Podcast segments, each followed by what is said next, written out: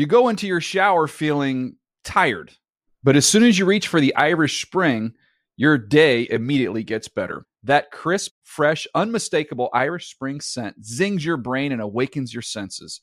So when you finally emerge from the shower, 37 minutes later, because you pay the water bill so you can stay in there as long as you want, you're ready to take on the day and smell great doing it. Irish Spring Body Wash and Bar Soap. Fresh, green, Irish. Shop now at a store near you. Live Nation presents Concert Week. Now through May 14th, get $25 tickets to over 5,000 shows. That's up to 75% off a summer full of your favorite artists like 21 Savage, Alanis Morissette, Cage the Elephant, Celeste Barber, Dierks Bentley, Feid, Hootie and the Blowfish, Janet Jackson, Kidz Bop Kids, Meghan Trainor, Peso Pluma, Sarah McLachlan. Get tickets to more than 5,000 summer shows for just $25. Until now through May 14th. Visit LiveNation.com slash Concert to learn more and plan your summer with Sean Paul, Sum 41, 30 Seconds to Mars, oh, and Two Door Cinema Club. Hey, everyone. This is Jodie Sweetin from the podcast How Rude, Tanneritos. I've been needing a quick getaway with my family, and the 2024 Hyundai Santa Fe is the perfect vehicle to take us there. It has standard third row seating, so I'm able to pack my entire family, plus pets, in the car while also having enough room for our camping essentials. Available HTRAC all wheel drive will get us through any dirt trails, and available dual wireless charging pads will ensure we never have to worry about getting stuck with a dead phone in the middle of nowhere. Visit HyundaiUSA.com or call 562-314-4603 for more details. Hyundai, there's joy in every journey. The Around the NFL podcast is still beefing with the Move the Sticks podcast. Welcome back to another edition of the Around the NFL podcast. That's right, the Around the NFL podcast. I'm your host today, Daniel Jeremiah. And ladies and gentlemen, I don't believe in heroes. Ah, wow. Total takeover. The Zeuser is not here. And I know what you're thinking at home. You know, oh, is he on vacation? No, no. He's been fired. Dan Hanzus is gone, never to return again. And in addition to my move the sticks duties, now look, I fill in and, and, do a little around the NFL, and I think this is going to be a good thing for all parties involved. I'm, I'm excited to have DJ here with us. Of course, I, am here. Marc Sessler uh, is also here. Chris Wesseling and Dan are both taking their vacations while they could uh, this week. So and, we're still calling it a vacation. Yeah, okay. he's gone. I don't want people to go too crazy. Okay. Um, but I had this whole deal with DJ, and DJ was like, you know, I love, I, I love the work you guys do. You know, I know I kind of play it up a little bit that I don't like the podcast. It's really just Hanzus. I don't. That's it. I don't like. That's what it all comes down to. And so he said, the minute you get Hanzus out of the studio, he wanted me to fire him. Uh, I thought that's a little much, but what what once Dan was on vacation, I said, DJ, can you do the first show Happy after to Dan do it. does after vacation? Can't wait. It's so nettlesome between you two that we couldn't even all be in one studio together. I think that's telling. This thing has been going on for six, seven, eight months at this point. Look, Dan doesn't he he he just doesn't get it. Okay, look, I mean, there's there's a friendship that that we all have, a camaraderie. We're all athletes, you know, and with Dan, he just doesn't have that in common with us. So it's just a hurdle that I don't know we'll ever be, to, be able to get over. What would you say your best sport was, Mark? You know, he, since we're all athletes. I played football for six years, and that it Okay. was my best. That's not saying that I was a- even adequate at it, but it was probably my best. That classifies you as an athlete. It does. in I my like opinion. that. I never played any football, but you know, What did you play? a little tennis. I, I, Tennis cross is an country. athletic sport. You got That's to be athletic. You have to be athletic good. to do that. We won the state. How about that? That's big time. Um, so Daniel Jeremiah. I did not know you grew up in Alaska. Did you grow up in Alaska? Daniel Jeremiah is here, and uh, Dan and, and Wes are, are not, but we soldier on, and I'm excited. This is uh, it's gonna be a big show. We're gonna have some news uh, to get to, and uh, we're gonna break down uh, and let you know who won our uh, best drafted teams that we did last week. I'm actually gonna have DJ decide Ooh, nice. who drafted the best team. And then uh, we're going to do something uh, else a little different, something we call some players uh, at the crossroads. nice. I feel like I'm in the high school layup line right now. Make or break players. Uh, you know, and guys really at the crossroads of their careers. We're pretty excited about that. But I guess let's just get into the news. Unless you have, unless you want to bury Dan anymore. No, I want. Sean just jumps in there. What, what's going on there? I would like to hear the crossroads one more time. Yeah, okay, we crossroads can do that. one more time. One more of those. Wow. Oh yeah. What Hold on. they- Back to the news drop though. Normally Dan goes, "All right, let's get into some news." Yeah. And he stops. You kept talking. That's not my fault. Well, I did. I wasn't really ready. I wasn't really ready to go. but right you said, into "Let's it. get into the news." That's fair. Sully getting aggressive right out of the gate. I'm sorry. Sean. I'm just let, saying. us let's just realize. Look, Dan's not here. Let's not reference him anymore. Okay, that's a good point. I do apologize. That's right. Let's make That's it a right. good show. a good show. And, and for good show. everyone that's worried why our, our normal producer TD is not here and we have Sully uh, behind the glass. Mm-hmm. Sully, why don't you tell us actually why why TD is not here? Uh, TD is taking care of uh, some uh, some home tragedy that he had, I guess you could say, and and His uh, toilet getting- getting exploded. his- his to- I was His trying toilet to, exploded. yeah, That I was trying what- to avoid saying toilet exploded. Well, yeah, but you have to it explain, or people are gonna think something something really That's sad the most happened. embarrassing reason I've ever heard of anyone missing. He's work. working I from can't home believe today, he and his, his toilet exploded, uh, full of like soapy bubbles. I like that thing TD does when he says, "Oh, I'll, I'll be working from home Tuesday." You're a producer of podcast. How can you do that Can't do that home? from- There's nothing. There's nothing to do. He's not keeping it a secret, by the way. He's tweeted out like some sort of vine of this, you know, Yeah. going on eight seconds of like, Bubbling. soapy bubbles coming out of his toilet. So. so he's finally getting it fixed today. after this this podcast later today, I'm doing doing my Move the Sticks podcast. So TD sent me the text message. I'm out tomorrow. Have some home repairs to get done. I have Sean and Brandon in to produce. Yeah, DJ. Of Yeah, course, so- if you've never heard of it, the Move the Sticks podcast, at least the second best podcast on uh, NFL. Ah. It's a great listen. It is a great listen. I don't know. I, I, I would probably still, in all honesty, put us at number three. Okay, Um, you're working your way up. yeah, look, you know, Climbing Dave's been doing it a while. Coach's show number two. You guys are playing like '90s rap songs I grew up listening to. So I mean, look, look there's some ground I have to make up, but I'm game. Okay, now that now that we know why TD's here, Sh- Sully, let's do it again. Let's do some news. And let's start with uh, all the franchise players that their deadlines are up this week, July 15th. Dez Bryant, Demaryius Thomas, Justin Houston. They have to get a deal done. Jason Pierre Paul, we know he's not going to get a deal done by July 15th. So there's a lot of rhetoric building up. Again, that's Wednesday. We're taping this on Tuesday. Dez Bryant made news this week saying he will not show up without a new contract. And it was a, a little confusing. Well, show up for what? And our Rand Getlin, uh, now working for NFL Media, says he plans to miss training camp and intends to miss at least some games. Are we Oh. buying Dez Bryant missing games? I'm buying it. I, I I think he I think he would. And to me, I, when I look at the leverage of the situation, um, I think I actually think Dez Bryant has the leverage here. Really? I do, and and here here I'll explain why. Dallas Cowboys this offseason have gone all in. Okay, they they let Demarco Murray go. Okay, that's the one subtraction. But then you take a shot on Greg Hardy, which is a big risk. You draft Randy Gregory, which is a big risk. They went in early on La'el Collins after the draft. Now all that stuff's kind of gone away, but there was still some risk involved at the time they made that decision, and that could pay off nicely for them. But this has been an ultra aggressive offseason. Mm. They've got a quarterback in Tony Romo with an ever shrinking window. So Jerry Jones, you're trying to tell me last year he's within a you know a controversial call uh, on that completion against the Packers from being in a championship game. They haven't. It's been 20 years, right, since the Cowboys have won Yeah. the Super Bowl. 20 years. Jerry Jones is this close. A controversial call. He's in the championship game, and now all of a sudden he's going to say, you know what? I'm going to be a hardliner here, and no, we're going to stand on principle, and we're not going to pay Dez Bryant. If I'm Dez Bryant's people, I'm saying forget that. They're going to cave. They won a Super Bowl when one of their other star players, Emmitt Smith, sat out Missed a in the regular games. season. Yep.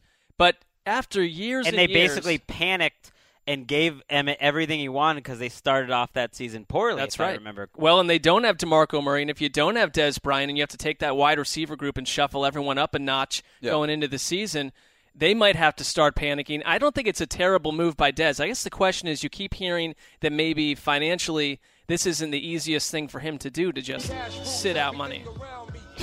Wow. All right. We just break out all the old rap Wrong. for DJ. when I didn't know we were allowed to do this. I'd been doing this on my podcast a long time ago. Well, TD should have told you that. jeez.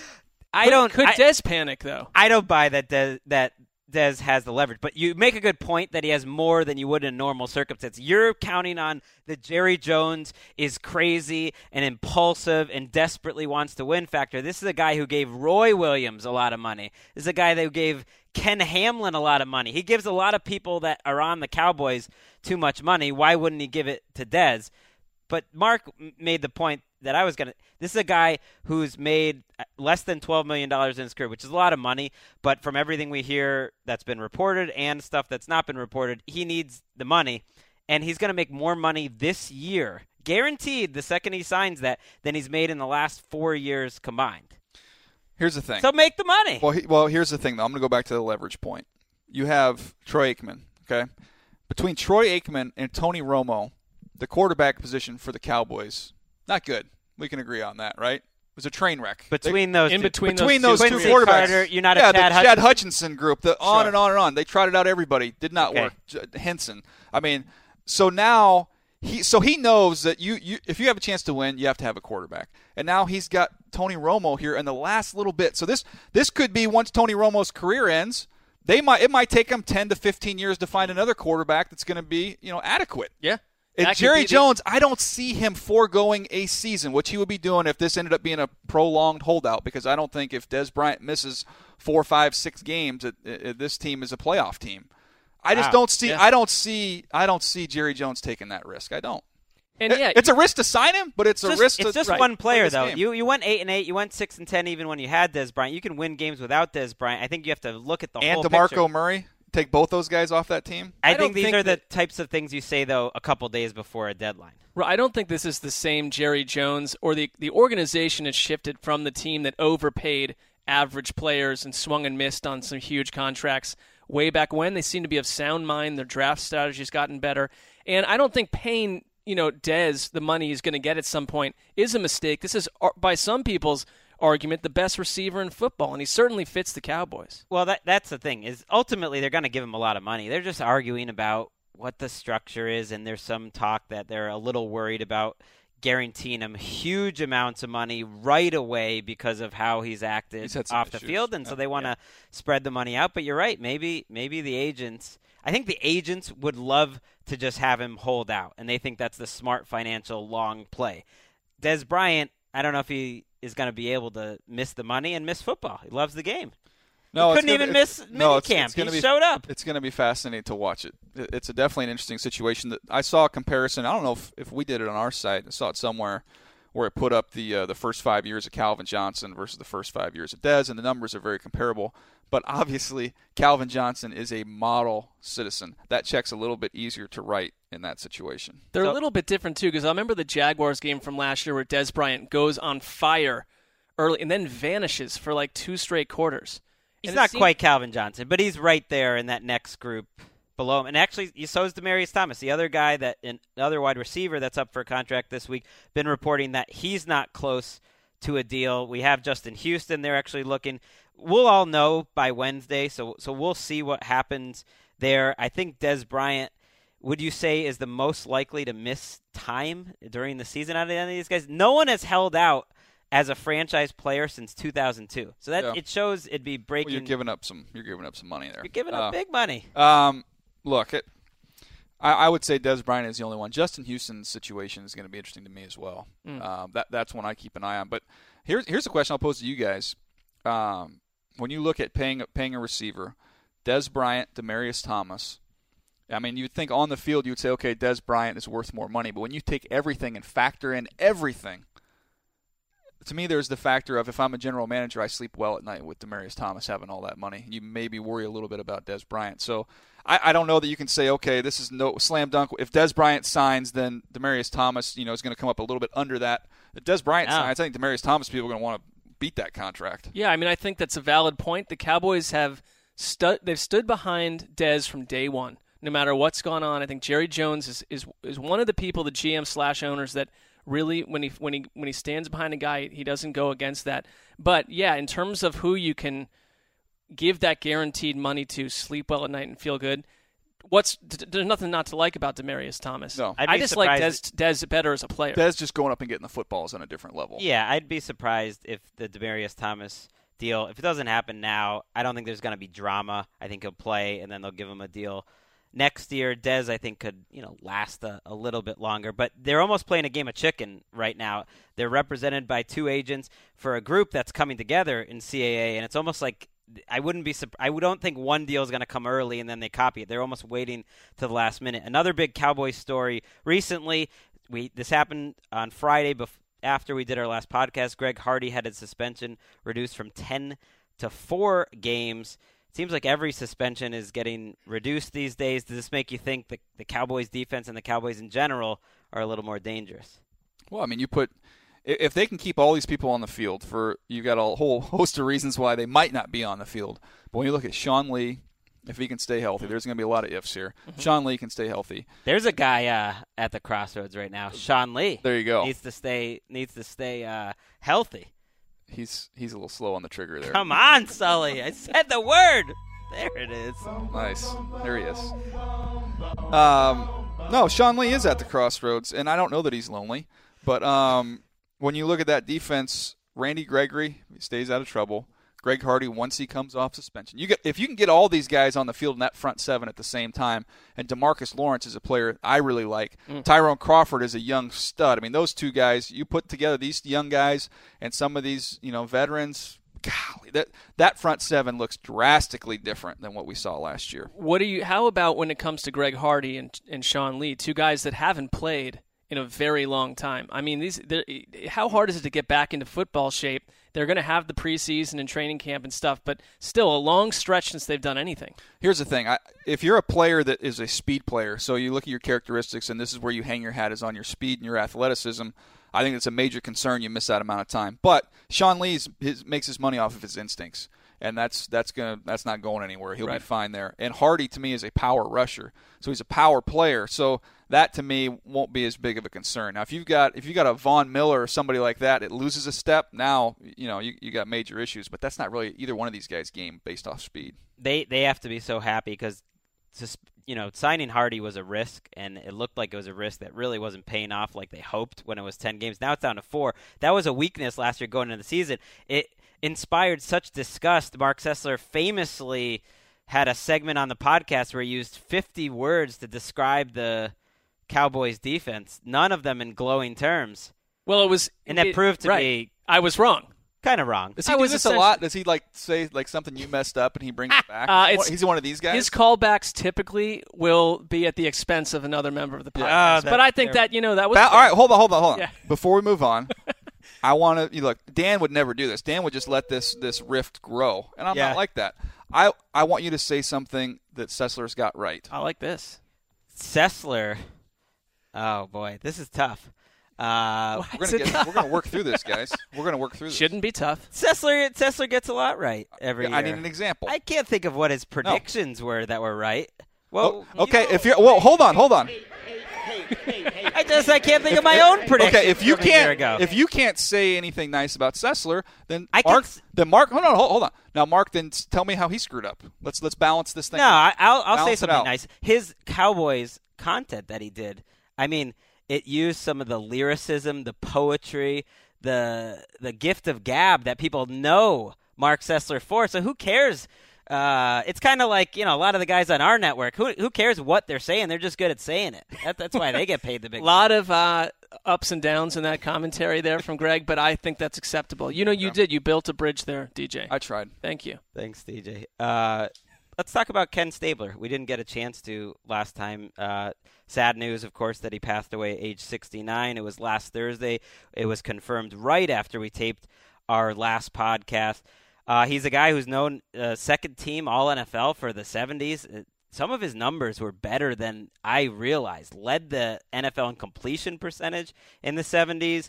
Was known for his two-minute drill. Was known for kind of waiting back there and going second, third, fourth read, bombs away, taking chances. I mean, he had a five-year run. I didn't realize where he was truly one of the best uh, quarterbacks in the NFL. Do you have any any Ken Stabler memories or thoughts, DJ?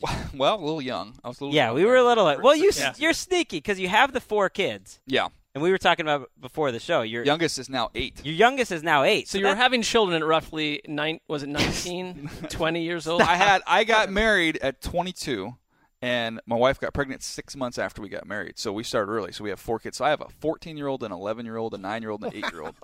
so that's that's a profile of an older man. So I sometimes yeah. forget. No, You're- you're yeah, no. I was guy. still I was still young with Ken Stabler, but this has been uh, a situation where I didn't know as much about his career, but it's been fascinating to me. You know, obviously, a sad, sad situation with his passing, but getting a chance to read all these articles, John McClain, what, what he wrote in Houston, some of these stories, they're unbelievable. And you, you sit there and go, okay, with what social media is now, I mean, Right. Can you, Oh. can you imagine? Forget it. Oh my god! Well, there was the story I think you're referring to that the one where he, he, he showed up to a playoff game hungover from the night before. first half was terrible, then he puked his guts out at halftime. and played great after halftime. Although they still lost 31-28, but he, he, he had a 28 point That, comeback. I mean, that was also 1970s era NFL from what from what you read about it because it, it was before my time to somewhat too. But I, I think of Stabler as the guy that when I had lived in England and when I came back to the states and all my friends were into football and you start to get more and more into it, that NFL films and Kenny Stabler mm-hmm. were a perfect marriage, and that Raiders that Raiders era as well.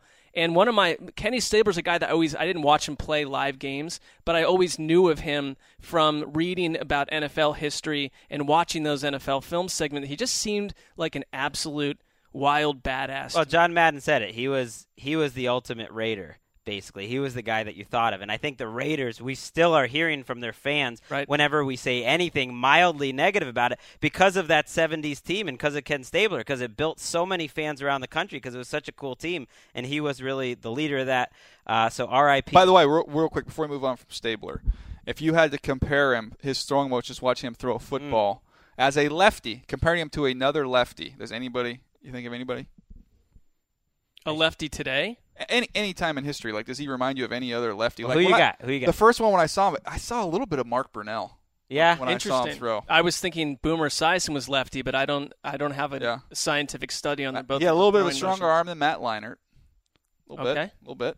Um, then uh, Steve Young, still Steve Young had a different Mm, motion. yeah. Yeah, he was a little more compact. We need some Um, more good lefties in the game right now. couple It's good fun in to watch. history, It's though. fun to watch a lefty throw. Watching all those highlights. Needs to fill fill the need lefty quarterback. Start practicing if you're left-handed and you're young out there. Um, a guy who won't be at practice anytime soon, maybe uh, for the rest of the year. Assistant uh, or offensive line coach for the Bills, Aaron Kromer, arrested for assault and battery over the weekend, and the Bills announced today he is being put on paid administrative leave.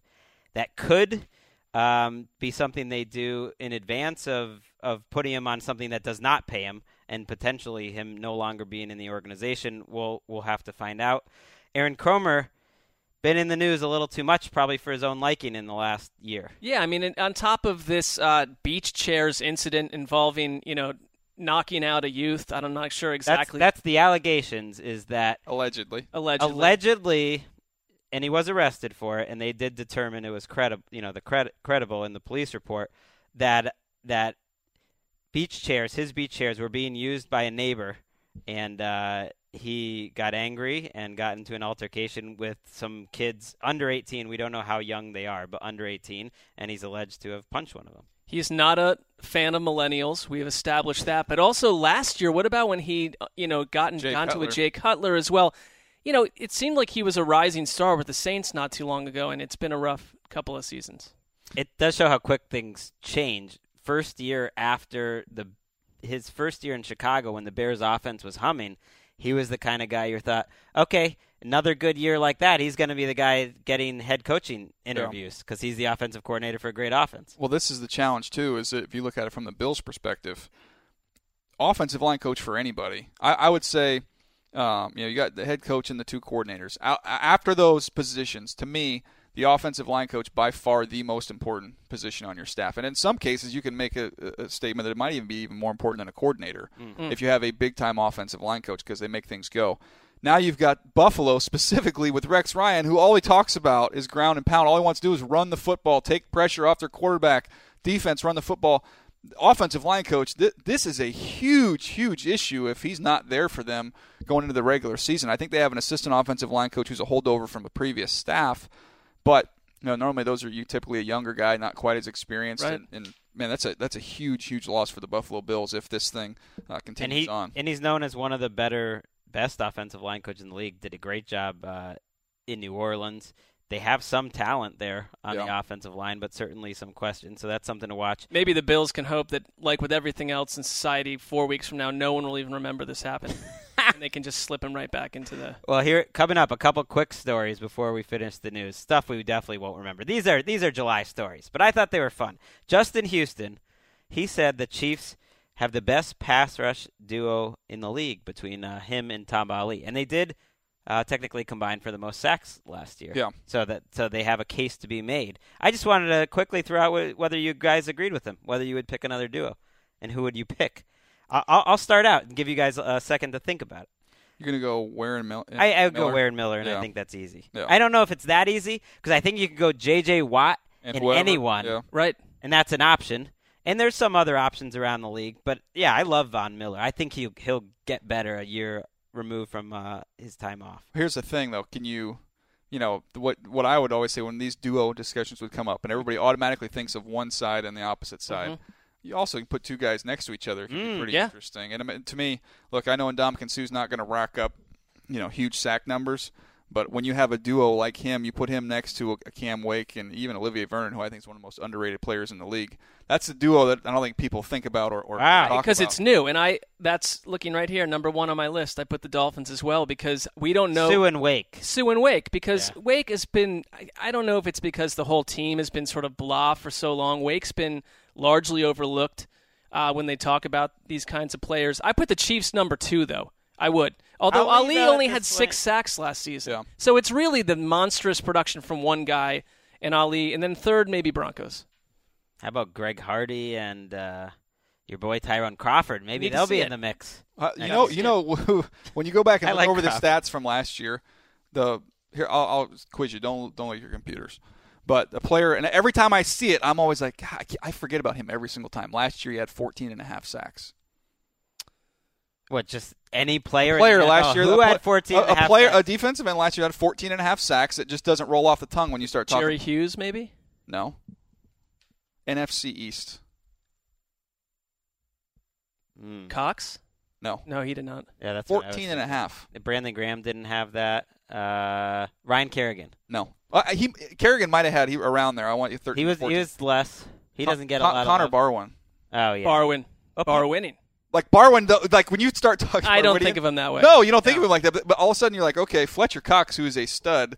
Now you got him and Connor Barwin. That's kind of a sneaky good uh, duo right and there. I maybe go Cox and Graham though over Cox and Barwin, but Mm. from the sack side, By the way, America voted on uh, Total Access who was the biggest snub in the top 100. Mhm. Fletcher Cox was one of the options, and he came in last out of the options they Whoa, chose. It who was, else wasn't in there? it was Devin McCourty, and I forget who the ch- Eli was one of them. It's like Fletcher Cox was the pick. It, Yeah. it was. The, it's insane that he was not in the top. He, I would you put him in the top 40 or 50 Oh. last year. He was great. All right, last one quickly. With uh, a study last week, looking at a lot of factors. Economics is a big part of it. Ticket sales, jerseys, determined that the Cowboys have the best fans in the league. I don't think any one of us would agree with that because their home crowd is pretty lousy for the most part.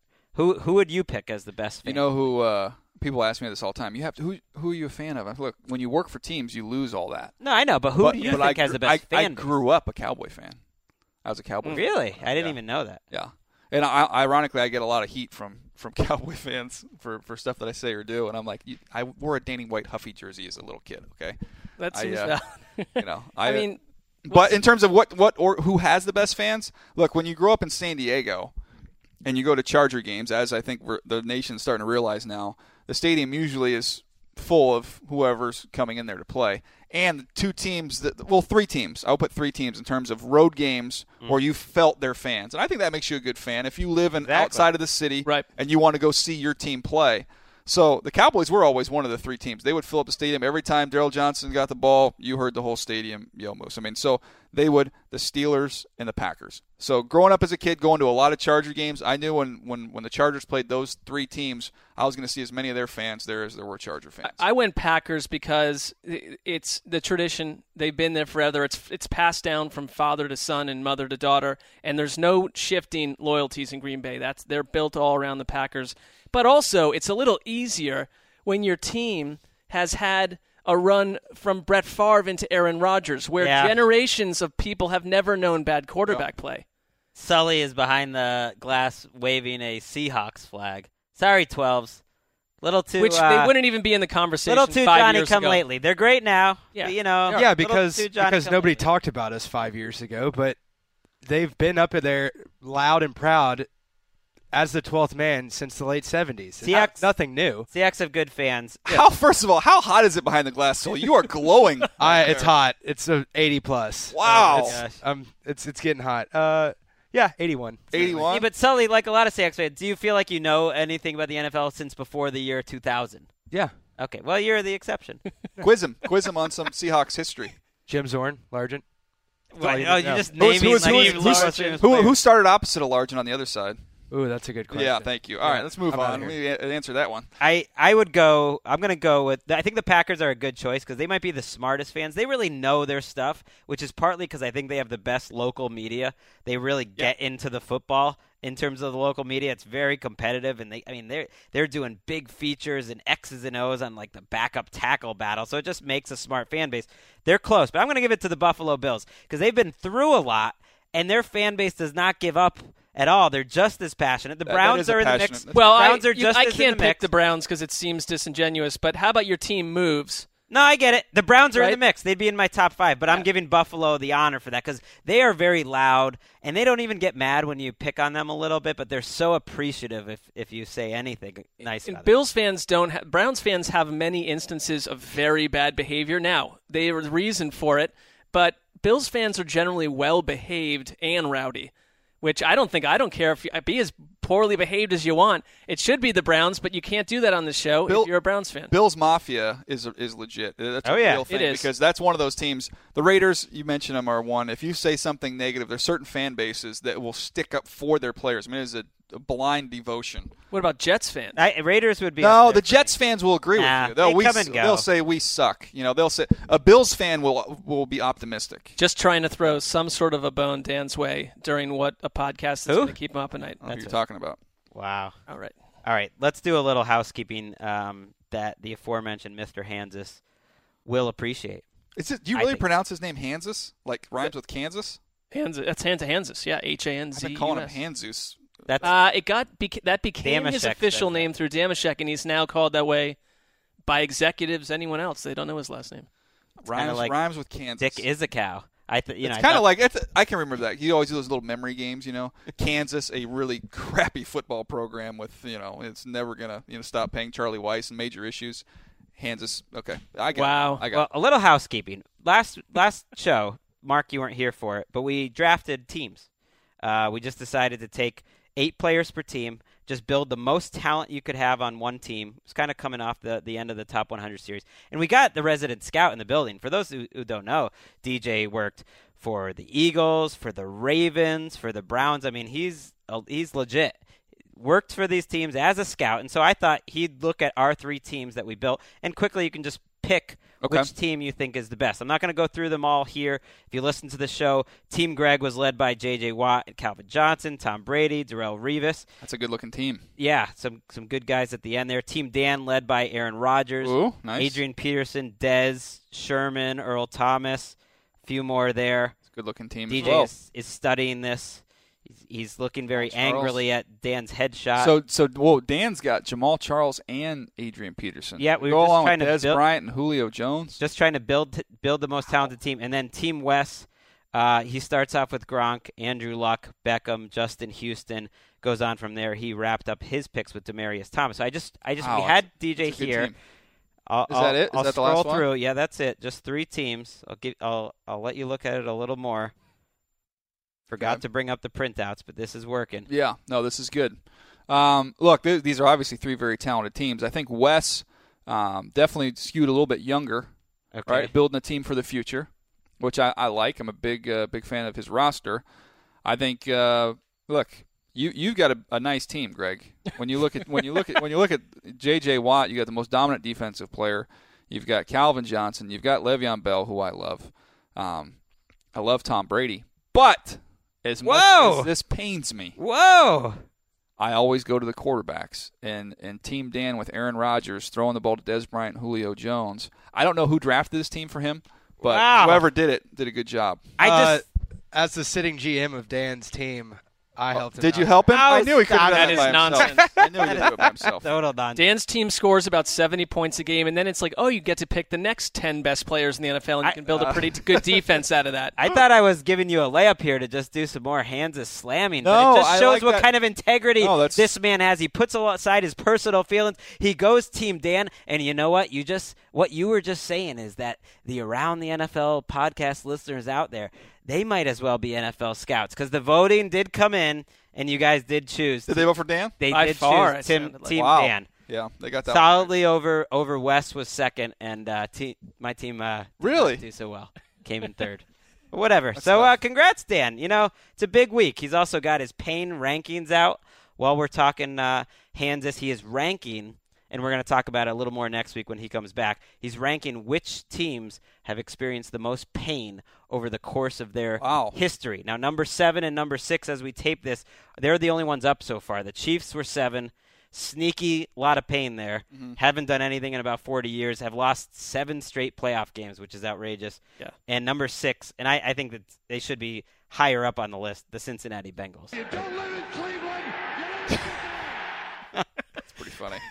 Uh, the Chargers. You know- you know- you know I don't want to. I don't want to spoil anything about the rest of the Yeah. list, but I've got. Some I was gonna say I was gonna guess, and you you let a little bit of the cat out of the bag there. Growing up in San Diego, I've always brought up the point that it bothers me that we, you know, Cleveland's of the world. It's like the oh, the woe is me, the poor Cleveland. They haven't won anything since '64. I'm like, I grew up in San Diego. We we really we've had the San Diego Sockers, who are the the, the, best indoor soccer team you will ever see. Sure. We had the San Diego Gulls, minor league hockey. Come get some. You don't want to see them in the postseason. But outside of that, Padres have never won anything. Chargers have to go back to the AFL days. Um, so we, we haven't had anything. The Clippers leave. You know, nobody seems to care about that. We had the Clippers. They leave. We haven't won anything in a major hmm. sport. So I just think it's because it's San Diego and it's great weather and everybody loves it out there that, you know, and we have other interests and do other Right, people- things. Yeah, I think that's what it comes down to. They don't have the huge But when you fan look- base ever, but the ones that they have are diehard. And I agree with you. And I'm not going to give away anything on the re- about the rest of the list. But I think the Chargers fan. And when you look, ignored here. if you look at the Marty Schottenheimer era, and I was with Baltimore at that time, and we were kind of we were we were 13 and three one year, they were 13 and three, or maybe they were 14 and two even. Um, we were kind of you know we saw a lot of them, and we watched a lot of them on tape. They were the most talented team in the NFL for probably a three year stretch, and have nothing to show for it. And, and you know, they've been in one Super Bowl, and it was a disaster. Yeah. So that that's it for the news. Thank you also uh, for picking which which one of our teams uh, drafted the best. DJ goes with Team Kansas, and now uh, it's time for the big part of the show. Something uh, like we're gonna call players at the crossroads. Oh, it's more the full version. I like this. You can be you can be Bone Thugs holds up really well. Listened to a few songs this morning, inspired by this. I almost feel like they were thought of almost like a novelty act at the time, or they, you know, they were kind of left of center. And now you listen to them all this time later. It's great. Um, I, I Holds The up. funny thing about those like songs like that is, I'm I'm quite certain that I sang the wrong lyrics. Oh, certainly. Well, yeah, this is before and you. wait, hold on, hold on. there. Was this the right part? He goes, and I'm gonna miss everybody. Is he really Yes. saying I'm gonna miss everybody, or I don't know if he's even saying that, but that's the way Yeah, I I'm pretty sang sure it's it's Got on that Miss right. Everybody. I think you got that right. I'm But about he to miss it very fast though. Yeah, and does. and Very not- fast. no one was scarier than the guy in the cross. I don't know if you happen to remember the video for Crossroads. There's kind of a guy going around the video, essentially telling you, "I think your life is over." That you know, that's kind Yeah. of what, it- what it's about. Ooh. Scary video. A So Grim Reaper good, good, type. good tee into this uh, segment here. Yeah. So, I'll talk over. These are basically make or break players. Yep. They're guys, they're at a certain point in their career. They're going to go one way or they're going to go the other. And we'll just kind of throw them out there and we'll discuss them going into the year. And I'm, I'm going to start in Minnesota with two guys who are coming from different directions, but I, think are both at the crossroads. Cordarrelle Patterson and Mike Wallace. Now they're teammates. Patterson, number one ranked guy on our Making the Leap list last year, did not go so well. We weren't the only ones who really loved him. T- Took way too early in fantasy drafts. Now he's just fighting for playing time. And then Mike Wallace, much different situation, was one of the highest paid wide receivers in the league. Now he's getting traded in the middle of his career. Is this just what Mike Wallace is going to be? Is he going to kind of have that steep decline, be a Santonio Holmes type, or can he have a good second career act? Let's let's start with uh, Mark. Either either one you want to start with. I like the setup because you're in Norv Turner's offense, where you Norv Turner had to go through last season without a Mike Wallace type deep threat. Charles Johnson emerged down the stretch as a good receiver for them. You got Cordarrelle, you've got Adrian Peterson back. It's Teddy Bridgewater in year two. I don't think it's a bad situation. Ex receivers have thrived in Norv's offense mm. many, many times. So we'll see. Look, I, I, I am a big Ryan Tannehill supporter. I love, I love what he's, you know, his his progress. You can track how he's gotten better each and every year. The one glaring weakness in his game is throwing the deep ball and that's the one thing Mike Wallace does best. And Teddy Bridgewater throws a beautiful deep ball. I think this could actually be a nice comeback year for Mike Wallace in this system. I think it's a good fit. You've got a running game. You're going to be able to see a lot of single high safety. He can get on top of coverage, and I think he's going to have somebody that can get the ball out there to him. I think with Cordarrelle, the question is with Charles Johnson and Wallace and Adrian Peterson, and you've got a good tight end there as well what happens to Cordarrelle because he was meant to be the featured guy? Is that going to happen this well, time? you got to get Charles Johnson off the field if you're Cordarrelle Patterson. You need to not be the number three slash four gadget. Let's set him up, but he's he only having. That's th- what he's going to end up being. Is yeah. the, funny that the ironic? That's not good. The ironic thing. That's not what the, you want out the of big, a the big, pick. the big debate that year: Cordarrelle Patterson versus Tavon Austin, mm-hmm. and the whole knock on Tavon Austin was that he's a gadget guy and they haven't figured out. You know, Schottenheimer's gone now. We'll see what they can do with yeah. the coordinator there. If they can figure out what to do with him. But in, in the way it looks now, they're both gadget guys. That's Mm, exactly yeah. what they are. So you don't think that'll change? I, I made a huge list, and we're going to write this up eventually. Tavon Austin wasn't a guy that I was even going to mention on the show here because we only have so much so much Yeah. time. But but you brought him up. Do you? I do you still think, think, I still think turn- there's I still think you can use him. I don't know. I think it was against uh, the Colts maybe his rookie year where he had a long a long kick return. He had a long reception in that game. And look, the speed's undeniable. He is very very explosive. You got to thing with figure out. Patterson though. When he moves, he moves unlike most players. he players. moves just like that. Um, when he moves, anyways, we're kind of keeping with our hip hop theme. But the uh, um, just getting these guys the ball in space, and I think Tavon is a much. He was more coming out more polished as a route runner. Mm. Uh, I think he can catch the ball a little bit more naturally than Patterson. Patterson obviously is bigger and stronger. in the completely wrong offense for what he is. yeah, no question. Cordarrelle Patterson, and, and this is wildly unfair, but he had one of the most. He had the feeling in the green room at, when he was at the draft more than anyone I can remember recently of like, I can't believe I'm here. Yeah. Like I can't believe this went so well. Like I don't know. It was. I think it was all of a, a surprise to Cordarrelle Patterson that he ended up being this top of a, a prospect coming into the league because he was so raw. They took a chance on him. Hasn't worked out too well. Looks like we're kind of split there. Maybe we see Wallace improving. I, I like that you have faith in Teddy's deep ball because people got on him a little bit. No, I like Teddy. Teddy can throw the deep ball. Plus, he's going to be indoors, right? Yeah. Yeah. Uh, no, not yet. Are they out, are they outside they are of still Minnesota? outdoors. They are still outdoors. They have one more year at the University Another of Minnesota. year. Yeah. Oh, that's brutal. Really? yeah. I thought they were indoors this year. I thought TCF that's I like it's it. I like outdoor TCF Minnesota Stadium. football. Yeah, it was fun. It's not if you're playing. All right, let's talk about another uh, qu- quarterback, not Teddy Bridgewater, a guy who even last year. Can we move at a faster clip because I'm not sure Sean's going to hold up for this whole episode. The What? Are you sweating- okay? He's sweating like crazy back there. Yeah, it's sweating from every pore in my body, but Oh I'm pushing gosh. through. It's okay. Rip through the Like a good I'm- Southern lawyer. I mean, here's a guy definitely at the crossroads. RG three.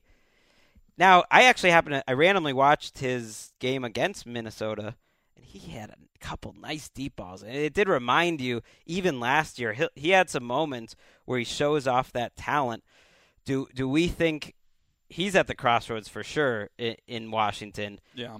do we think there's a, a chance he can at least have a, a year where okay maybe he's not a superstar but he gives you that solid mid-level he's not the guy that hurts you and he'll win a few games for you type of season I don't have confidence more than anything else just because the relationship that exists between the quarterback and the head coach, which hmm. I, I think you can go back in years past and maybe in, in yesteryear you could get away with that. I just think it's so complicated now. The defenses are so good.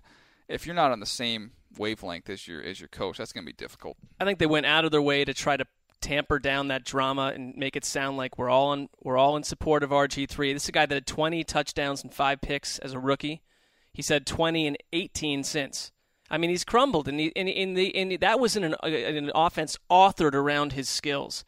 that absolutely went. It, it caught at the right time at the NFL where RG three was used correctly. Well, he was healthy too. He was healthy, and he hasn't been since, and that's part of it. I mean, these these quarterbacks that we put in the top five are guys that play 15, 16 games every season. A, can he do that? But B, Gruden, the way Gruden spoke about him last season was seen anything like absolutely toxic. Some talent there, though. It wouldn't stun me if he came back and had a 20 touchdown, 11 interception, decent season where he gets you thinking, okay, he can do he can See, do I'll. I'll say I'll say best case scenario you're looking at a 18 touchdown, 14 interception type year. That's my Hmm. I mean, his numbers last year, I think, were even worse than he played. Although there were a few games where he looked like he just wasn't ready for the NFL. But his numbers in the end was four touchdowns, six interceptions, and nine fumbles. I mean, Wow. that's a disastrous It's- it- and- season in 2014 and big- where everything is helping the quarterback. the biggest number of all zero confidence. And one question: zero confidence, and if his if he gets hurt to end the year, I believe his rookie his rookie option contract is guaranteed for the next year. If he's stu- if he's stinking up the joint in Week Ten, and Gruden has benched him four times already, do you just get him out of there? No, it's not guaranteed. So they they can get rid of him, and they will. I mean, I don't know if they would trade him in the middle of the season. but if he gets hurt, it is. Yes, if he gets if he got hurt, then it, then he would be guaranteed. Right. That, that's right. Just for performance, I mean, they're taking a risk by by giving him that this year. Um, let's move to another guy who's been hurt quite a bit. Brian Cushing. Remember when Brian Cushing was a star? I'm a Brian Cushing fan when he's on the field. He's a big time player. He's at the So health- crossroads. Well, it's just he's at the he's at urgent care. I mean, he just needs to get healthy. If he's healthy on the field, he's outstanding. Yeah, and he came off. He had multiple. They weren't major, but some smaller surgeries this offseason too. He says he's fully healthy right now. Oh, Bill O'Brien said he's been running around in a way that he hadn't seen since he joined the team. So there's hope. But again, it's guys like Sean Lee, Cushing. Can they last the full season? Cushing's a, at another level, though, to me. Cushing, I, I brought him up just because I wanted people to remember hey, here's a guy who everyone thought was a foundation piece, is going to be a future star, is one of the best young defensive players in the league, and now he's an afterthought. And if you watched him last year, he could not move around at all. I think this is going to be his last year in Houston unless he shows that he's a totally different, healthy type of player. I mean, he, he's had all sorts he of problems. did say he was not healthy at all last season. Right, but, well, you could see it. He, he couldn't move. I mean, he didn't Right. look like he was ready to play in the NFL. So he's definitely in a make or break season. Another couple guys in Cleveland in a make or break season. Ya boy, Justin Gilbert, and then Barkevious Mingo. It, it kind of maybe it's like the the damning with faint praise or low expectation, but no one seems to care that Barkevious Mingo hasn't done any isn't really doing anything for them. Well, two sacks last year when he had more sack more snaps than he did as a rookie when he had five sacks. So his production went down. I think it's interesting to look at uh, what the way that that team is being built on defense. They drafted a guy Nate Orchard that they have talked up nonstop. They love him. Paul Kruger finally came through for them. Armonty Bryant's being moved to outside linebacker, and I liked him when he was on the defensive end position last season. So it's basically Mingo put up or shut up. We don't need you. The whole thing's not being centered around you. And with Gilbert, same thing. They just drafted and brought in more and more cornerbacks. I'm I wasn't a big Mingo fan coming out. However, I was a big Gilbert fan. I would disagree with the crossroads for Gilbert. Year two as a corner. I think you look at Kareem Jackson, guys like that. There's a, there's a lot of corners we've seen. That's that transition from college to the NFL with what they're asked to do and all, all that they have to know. It takes some time. Xavier Rhodes is another one who I think is going to be a star Uh, at corner who did not immediately have success. Okay. So I think there's a, some growing pains there, and obviously Gilbert's had some issues off the field that he's readily admitted to. So I, I still think I'm not I'm not giving up on him, and I don't even think if this year he doesn't you know blow it up that he's Got to make some progress Right. at least. No, be a uh, be a role player. here- here's you're a my- top ten pl- pick. Be a solid nickelback where you're on the field and you're not hurting your team. Well, this Something is what like this that. is what I didn't understand. And look, I think the guy can be a Pro Bowl kickoff returner. Mm. And not only will that help your special teams getting him out there with the ability he had, he had a bunch of touchdowns in college. But it's going to just give him some confidence, and that's going to carry over when he gets on the defensive side of the ball. I know, I don't know if you know. I've heard okay, there were some learning issues, this side or the other. Return middle, return right, return left. He can figure that out. And his issues weren't athletic. I mean, he went. He had a couple plays He had last pick season. six against amazing. against the Colts. Yeah. You saw what he can do. He just needs to be refined. But you've got something to work with there. Mingo, on the other hand, had played with zero power in college, and I don't know that that's something you ever going to. And his- He's not gaining weight. Right, He and his looks so speed and his pass rush moves, they don't stand out to make up for the fact that he's not strong. Just a few more players left, and we'll wrap it up. Doug Martin's a guy I would have thought would be a third stringer battling for a roster spot right now just based on what's happened to him the last couple of years, but he's got a chance here. He is the starting running back in Tampa. I'm not in love with Charles Sims in particular. He's coming off an okay rookie year. Sounds like the, the coaching staff is maybe mixed there. Just the fact that Martin, that they're giving him such a chance. He's at the crossroads. He's got a chance. He's got a chance to recapture what he had as a rookie. They're going to throw the ball a lot. This They is Dirk Koetter. They're going to throw the ball a lot. So I think he'd help you help you out in the passing game. I still think Charles Sims in the passing game can do some of that stuff. I don't think you know the offensive line where it is right now. I know they like Donovan Smith, young left tackle. They have some young pieces in place there, but overall, that five up front causes concern for me. And uh, I, I don't think they're going to be a very effective running football team, no matter who's back there. I mean, his job was basically saved by Dirk Koetter coming in saying, "I like Doug Martin," but Mm-hmm. it was last year that Sims. You, I remember you had multiple reports that they just love Sims. yeah, especially catching the ball. Thought they, thought they could do a lot of things with him out of the backfield. So we'll see what they do. like Martin, Bruce Irvin came into the league really strong, and now he's at the point where you don't know if it's his last season in Seattle. Some talk maybe he'll head to Atlanta. I think he's turned out he's a fine he's a fine rotational player. He hasn't really ever elevated from where he was as a rookie.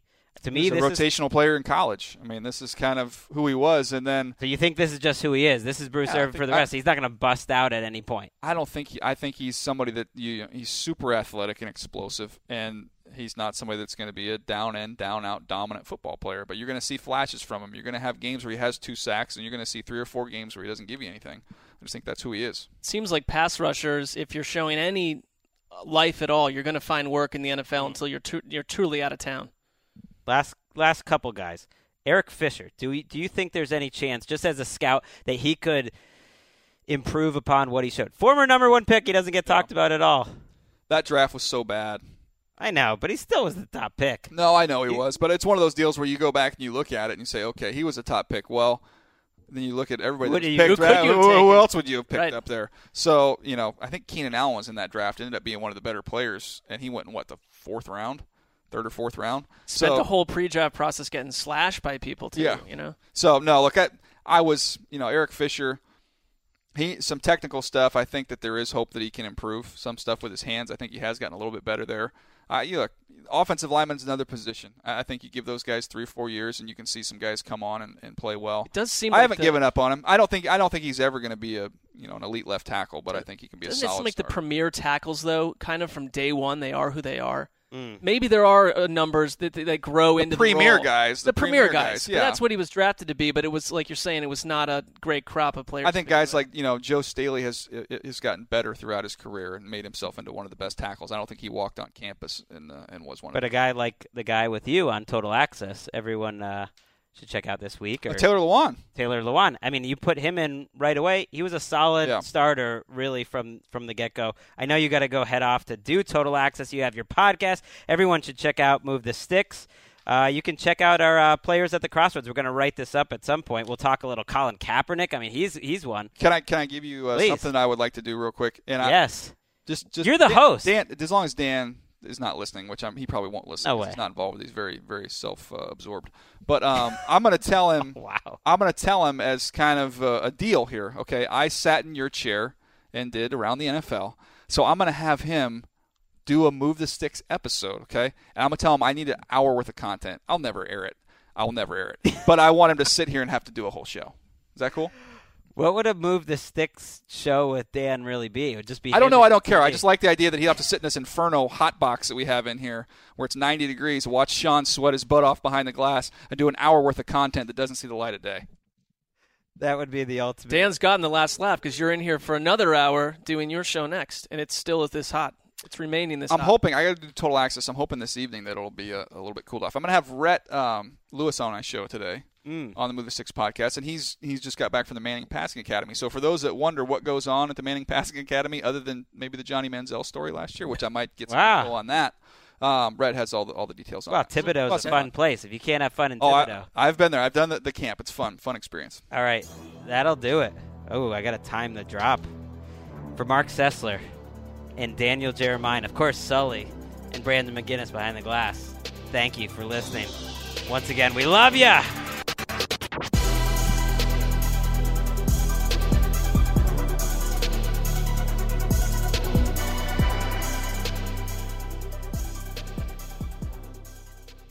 You go into your shower feeling tired, but as soon as you reach for the Irish Spring, your day immediately gets better. That crisp, fresh, unmistakable Irish Spring scent zings your brain and awakens your senses. So when you finally emerge from the shower, 37 minutes later, because you pay the water bill so you can stay in there as long as you want, you're ready to take on the day and smell great doing it. Irish Spring Body Wash and Bar Soap. Fresh, green, Irish. Shop now at a store near you. Live Nation presents Concert Week. Now through May 14th, get $25 tickets to over 5,000 shows. That's up to 75% off a summer full of your favorite artists like 21 Savage, Alanis Morissette, Cage the Elephant, Celeste Barber, Dierks Bentley, Feid, Hootie and the Blowfish, Janet Jackson, Kidz Bop Kids, Meghan Trainor, Peso Pluma, Sarah McLachlan. Get tickets to more than 5,000 summer shows for just $25. Until now through May 14th. Visit LiveNation.com slash Concert to learn more and plan your summer with Sean Paul, Sum 41, 30 Seconds to Mars, oh, and Two Door Cinema Club. You know that feeling when you walk into your home, take a deep breath, and feel new? Well, that's what it's like to use Clorox Scentiva. Because Clorox Scentiva smells like coconut, cleans like Clorox, and feels like energy. It'll elevate any cleaning routine to not just clean, but also make every room smell like a tropical coconut getaway. Discover how Clorox Scentiva's powerful clean and refreshing scents can transform your space. Get yours in coconut or other fabulous scents at a nearby retail store.